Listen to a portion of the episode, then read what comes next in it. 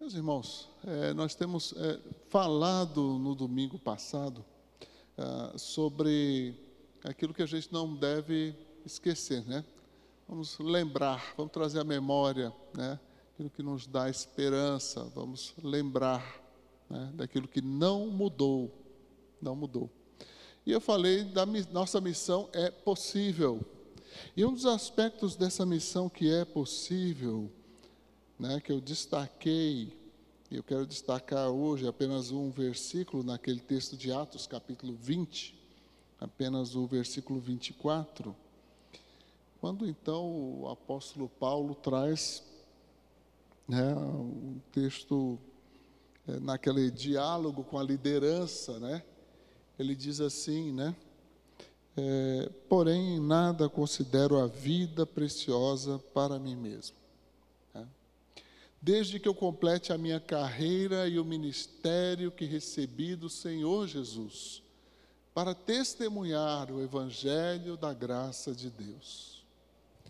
Queridos, essa era a terceira viagem missionária de Paulo. Paulo já estava voltando dessa viagem é, em, em, direção a Jerusalém. Ele já sabia que ia ia acontecer coisas, é, prisões e, e, sofrimento ele iria passar, é, mas ele aqui, né, traz um aspecto importante da vida cristã que nós não podemos negligenciar, que nós é, não podemos deixar de levar em conta, né? É o fato de que é, nós servimos a Deus e que nada há mais precioso do que de fato a nossa missão. A nossa missão ela não só é possível, como ela deve ser a nossa prioridade. A nossa prioridade.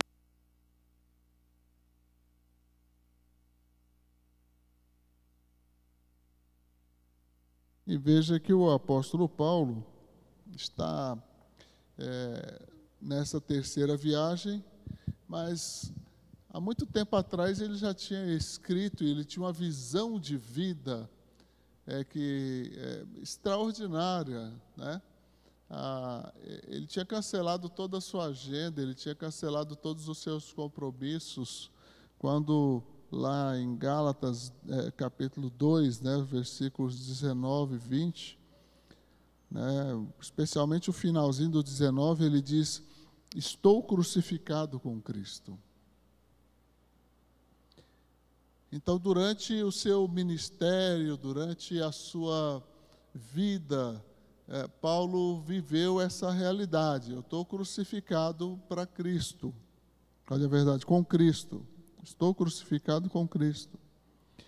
E a sequência lógica desse pensamento, dessa, esse estilo de vida, né, é que então é, não, não é Paulo que está mais vivo. Por isso ele pode dizer: Olha, a minha vida não considero isso precioso, não. Precioso é o ministério que eu tenho que cumprir. Importante não é a minha vida, mas é aquilo que Deus me deu para cumprir. E ele diz no verso 20: Logo já não sou eu quem vive, mas Cristo vive em mim. Essa é uma realidade da qual nós não podemos fugir, da qual nós não podemos deixar de observar e perceber a nossa existência. Enquanto ali naquele eh, momento de despedida, eu ouvia falar daquele homem de Deus, eu fiquei pensando, mas como, como ele eh, se assemelha com Cristo no seu viver como ele é diferente. Assim devemos também desejar e buscar, almejar. Eu até disse para Amanda, Amanda, eu pensando nas palavras do pastor, nas palavras que você disse lá na frente, eu vejo que é, Cristo continua andando por aqui. Cristo continua andando por aqui. Há pessoas que realmente estão vivendo Cristo. Cristo vive em mim. Essa é a realidade mais forte que a morte.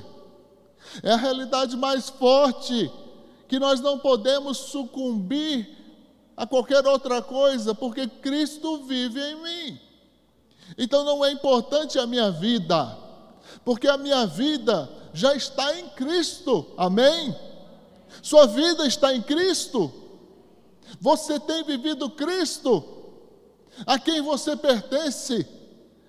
Qual é a sua agenda?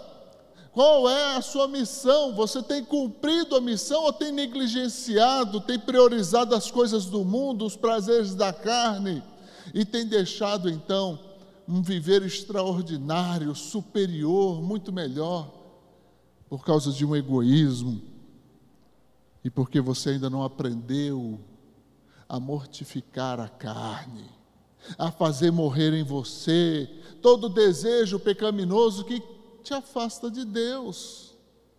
Crucifica! Crucifica em nome de Jesus.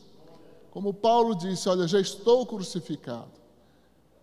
E ele, anos mais tarde, lá no livro de Atos, a caminho, de, voltando para Jerusalém, ele vai dizer: Olha, eu não tenho minha vida como uma coisa preciosa. Eu tenho que cumprir a missão que Deus me deu. Muito tempo antes ele já havia dito isso, então, que olha, não vivo eu, mas Cristo vive em mim. Eu já estou crucificado. Você já está crucificado? Como é que é a vida de um crucificado?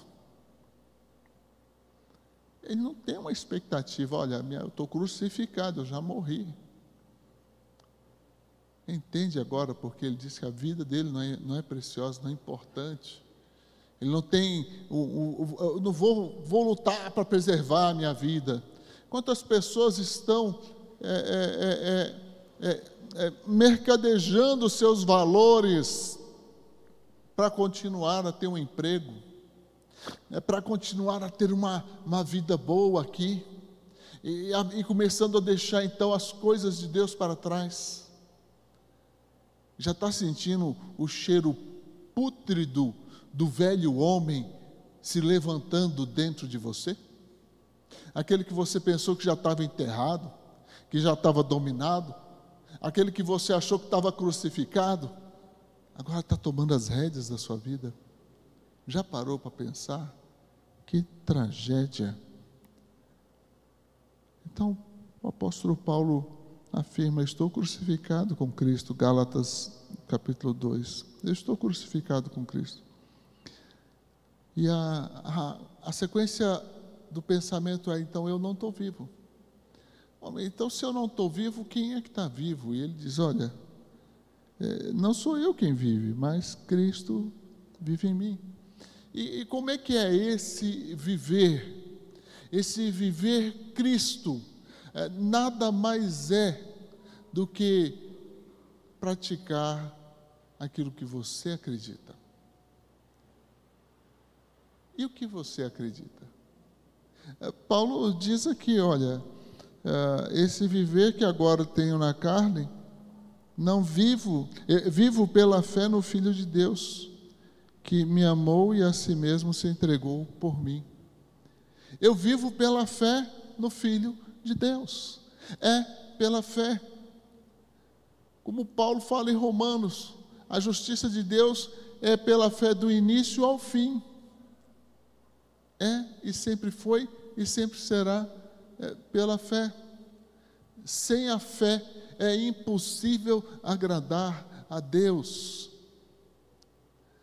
Deus é a, a, a, Deus é o objeto da nossa fé, se assim podemos dizer. Se temos que crer, temos que crer em Deus e não em nós mesmos, mas em Deus. Então não, não é importante é, você se sentir bem. O importante é você viver para a glória de Deus. O importante é Deus ser glorificado. É assim que nós vamos encontrar o verdadeiro contentamento, a verdadeira é, é, razão da nossa existência, porque para isso fomos criados. Então é uma visão extraordinariamente grande nós precisamos nos lembrar cotidianamente de que é assim que tem que ser. Essa fé no Filho de Deus, no Filho que, que nos amou, né? ele traz a memória que me amou e a si mesmo se entregou por mim. É, a fé é, é pessoal, intransferível. E a relação que ele tem com Cristo é pessoal e intransferível. Nós comunicamos graça quando testificamos de Cristo, mas é do Cristo que vive em nós. Eu não posso viver falando do Cristo a quem Paulo pregava. Eu tenho que ter a minha própria experiência com Cristo, eu tenho que ter o meu próprio caminhar com Cristo. Eu tenho que mostrar para o mundo que há um Marcelo que está crucificado, que há um Marcelo que já não está mais vivo, que o que eles estão vendo agora é, é o Cristo que vive no Marcelo, é esse Cristo que vive no João, é esse Cristo é, que vive no Gilson, é esse Cristo que vive em cada um de nós, se assim cremos, também assim andemos. Precisamos viver de maneira que é, não percebam tanto a nós, entende? Não percebam tanto o, o Marcelo, essa casca, esse pecador, mas que vejam o que, que Cristo pode fazer. Esse pó, esse barro, o que, que, que Cristo pode fazer com um miserável pecador? Né? É assim que a gente tem que aprender a andar. É assim que a gente tem que viver os nossos dias. A nossa missão, ela não só é possível, como a nossa missão, de fato, agora tem que ser e sempre deverá ser a nossa vida. A nossa vida. Para que estamos aqui? Se não tivéssemos uma missão, era simples, a pessoa se convertia e logo já ia para o céu. Entendeu? Mas não é assim. Deus não deu é, a ordem aos anjos de pregarem o Evangelho. Paulo diz: Eu tenho que pregar o Evangelho porque me é imposta essa obrigação. Ele se vê na condição de alguém que tem que contar mesmo e contar com o risco da própria vida mas eu já estou morto, eu já estou crucificado com Cristo, eu não estou mais vivendo, é Cristo quem está tomando conta. Toma conta, Jesus. Toma conta. Há tantas pessoas que estão preocupadas com a sua própria segurança, que estão tão preocupadas em não, não sair de casa, Olha, eu digo, não, não, não devemos sair por coisas comuns, coisas qualquer, mas precisamos falar de Cristo. Eu estive com o pastor Eudoxo essa semana e foi uma imensa alegria rever esse meu amigo. E ficamos ali durante um bom tempo conversando ele ainda com alguma dificuldade só na fala. E então, é, nós vimos uma boa notícia, recebemos uma excelente notícia.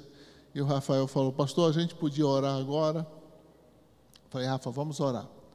Aí ficamos em pé, o pastor Dox estava na cadeira de roda, levantou, ficou em pé, sem ninguém ajudar.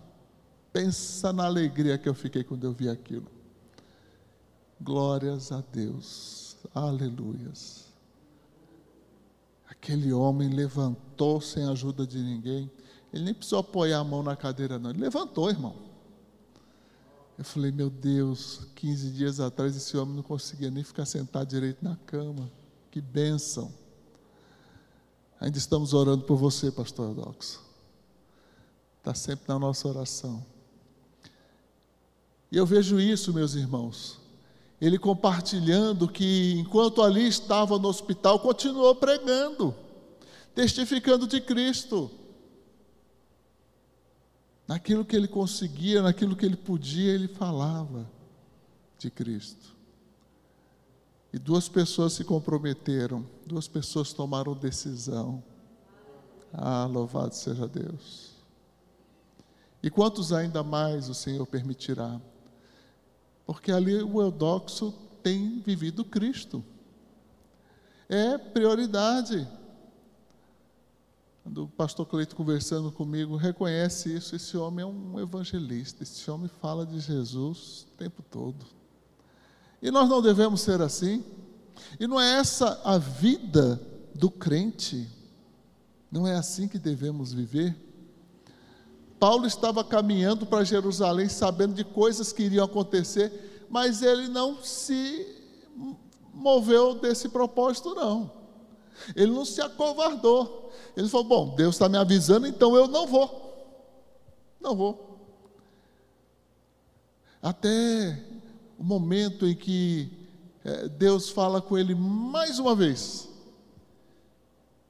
Mais uma vez, Paulo já está preso, está falando aos, é, é, aos grandes líderes lá em Israel, aos políticos, aos governadores. E Deus fala para ele: Paulo, não tenha medo. Importa que, assim como você falou aqui, você vai em Roma para falar lá. Hã? E aí, se você lembrar dessas palavras e olhar para tudo o que aconteceu, e levar, levou anos para Paulo ir para Roma, tudo o que aconteceu e como ele foi chegando em Roma, e você vê que coisa extraordinária. Olha, o, o, o, eu terminei o sermão de domingo dizendo que é, outros continuam com a missão. E até hoje essa missão está aqui, ó, em andamento. Mas eu gosto de lembrar dos dois últimos versículos lá de Atos, quando Paulo está em casa, casa que ele alugou, tem um soldado romano do lado dele, vigiando, e ele recebendo as pessoas em sua casa, e ali ele pregando o Evangelho. É assim que termina o livro de Atos. É Paulo pregando o Evangelho. Queridos, eu, eu, me recordo ainda de um testemunho que é, um grande pregador americano, ele, com seu pai no, no leito de morte, e o pai dizendo que queria, queria só evangelizar mais um queria evangelizar mais um. Apenas mais um. Eu não tenho por preciosa a minha vida, conquanto que eu cumpra o ministério, a missão que Deus me deu. É anunciar o Evangelho. E eu sinto que nós, como igreja, temos falhado miseravelmente nesse quesito. Eu creio que nós poderíamos fazer muito mais. E que de agora em diante devemos nos ocupar muito mais em pregar o Evangelho, anunciar que só Jesus Cristo salva. Prepare-se para aproveitar as oportunidades, não perca as ocasiões. Haja o que houver, aconteça o que acontecer, não esqueça você já está crucificado. E Cristo vive em você. Desde que o Cristo vivo fale mais alto, fale mais alto do que você.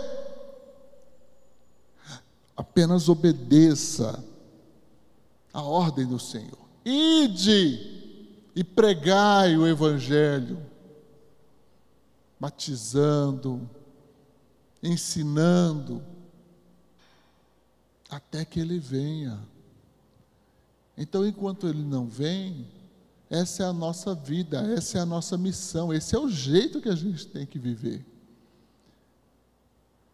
E aí, o que você for fazer, o que você for realizar, tem que estar centrado nessa comunicação do Evangelho. Não importa se você vai ficar um cara chato. Não importa se você não vai é, ser uma pessoa agradável. Porque, de verdade, não dá para agradar todo mundo. Eu tenho amigos vascaínos, flamenguistas, botafoguense, palmeirense. Eu tenho amigo corintiano. Eu tenho amigo que torce para todos quanto é time. Não dá para agradar todo mundo. Até porque nós não estamos aqui para agradar as pessoas, nós estamos aqui para agradar a Deus. Se nos ocuparmos única e exclusivamente em agradar tão somente ao Senhor, é outra coisa. Foi o foco de Paulo. Eu não tenho por preciosa a minha vida. Desde que eu cumpra a missão que Deus me deu. Prioridade, Deus. Segunda prioridade, fazer a vontade de Deus. Terceira prioridade, não me preocupar comigo mesmo, porque eu estou fazendo é a vontade de Deus. Não vou me preocupar comigo. E eu digo não no sentido de que você não deve tomar cuidado, que você deve andar de qualquer jeito. Não. É, que em nenhum momento Paulo estava buscando é, se esconder, fugir dos desafios e das realidades. Pelo contrário, ele aproveitou cada momento, cada oportunidade. É, quantos soldados romanos foram evangelizados? É, quantas pessoas nessas viagens, e nessa última viagem, que agora ele, eu até diria que é a quarta viagem missionária de Paulo, né? ele está indo preso a caminho de Roma, e Deus faz com que eles parem numa ilha, e ali muitos foram salvos daquele navio, ninguém morreu daquele navio. E naquela ilha, as pessoas ouviram falar do Deus Todo-Poderoso e de Jesus Cristo, Filho desse Deus que veio para salvar. E quantos foram salvos ali? E como a igreja foi fortalecida em Roma, irmãos ali das regiões ouviram falar de Paulo, que alegria recebê-lo ali, que glória, que bênção, valeu a pena viver até o momento em que Deus o chamasse. Não vivo eu, mas Cristo vive em mim. Esse Cristo que me amou, esse Cristo que se entregou por mim, por você, por cada um de nós. Assim nós queremos concluir dizendo que nossa missão não só é possível, como deve ser nossa prioridade.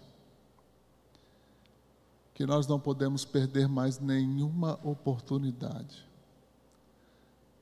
Fique de pé agora, vamos fazer essa oração, a oração da oportunidade. Que a gente não perca, não perca mais tempo com aquilo que não é edificante. Não perca mais tempo com aquilo que só nos faz perder tempo. Não perca mais tempo com aquilo que realmente não constrói, não faz parte do plano de Deus. Feche seus olhos, onde você estiver, os irmãos aqui presentes na igreja, você, querido irmão, irmã que nos assiste em casa, feche seus olhos. Graças te damos, ó Pai porque tu és todo-poderoso, tu és soberano, tudo está no controle das tuas mãos, nada acontece sem a tua permissão. Podemos, ó Pai, desta forma descansar, folgar, regozijar com qualquer coisa que venha acontecer, porque o Senhor já sabia. Desperta-nos, ó Deus que não venhamos a perder nenhuma oportunidade de testificar de Cristo, do teu amor, da tua bondade, da salvação que Cristo conquistou com poder e glória ali na cruz, e ressuscitando ao terceiro dia, com poder, manifestou, Senhor, tão grande salvação. Obrigado, Senhor, pelo teu precioso amor. Que o nosso viver seja para dizer que só Jesus Cristo salva. Para a honra e glória do teu nome. Em nome de Jesus. Amém, Senhor. Amém.